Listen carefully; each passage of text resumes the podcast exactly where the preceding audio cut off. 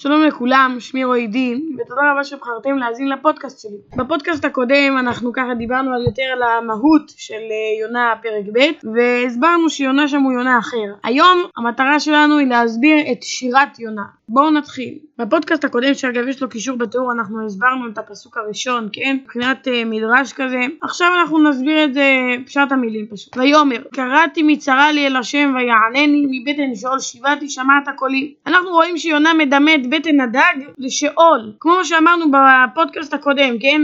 שהשם משאיר את יונה בחיים אבל מציב לו קשיים שהוא, כדי שהוא יתפלל. והנה מגיע הרגע הזה שהוא מתפלל. יפה. פסוק ד' ותשליכני מצולה בלבב ימים ונהר יסובבני. כל משבריך וגליך עלי עברו. יונה מודע לכך שהשם הוא זה שהביא אותו למצב הזה והוא הביא לו את האיסורים. פסוק ה' ואני אמרתי ניגשתי מנגד עיניך אך הוסיף להביט אליך על קודשך. יונה מרגיש לרגע שהשם מסתיר פניו ממנו. שם אותו רחוק והריחוק מהשם הוא כמו מוות. אך למרות המצב שלו ולמרות למרות ההרגשה שלו הוא מוסיף להתפלל ולדבר עם השם ולהביט אליך על קודשו.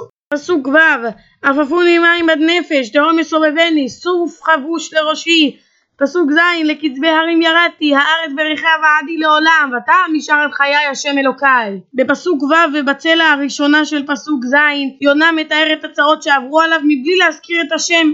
ומהצלע השנייה והלאה עד פסוק י' עד סוף השירה הוא מחזיר את השם חזרה למרכז. פסוק ח' בהתעטף עלי נפשי את השם זכרתי ותבוא אליך תפילתי אליך על קודשך ונו אומר שדווקא בזמן הקשה הזה הוא זוכר את השם ומקווה שתפילתו תתקבל לפני השם. פסוקים ט'-י' משמרים אבלי שווא אז דם יעזובו. פסוק י' ואני בכל תודה אזבחה לך אשר נדרתי השלמה ישועת על השם. אינו עושה השוואה בינו לבין עובדי האלילים אומר דבר כזה משמרים אבלי שווא עובדי עבודה זרה חסדם יעזובו כשהם בוטחים באלילים שלהם ומתפללים ומבקשים דברים ואז הם גם נודרים כל מיני דרים תרומות להקריב דברים ואז כשהם מתאכזבים הם מפירים את ההבטחות שלהם הם לא רוצים לתרום או שהם לגמרי עוזבים את האמונה שלהם ואני להבדיל בכל תודה אזבחה לך, אשר נדרתי השלם הישועת על השם. אני מבטיח לך שאני אזבח לך, ואני מבטיח שאני אקיים את אשר נדרתי. בעצם יונה עושה פה השוואה כפולה.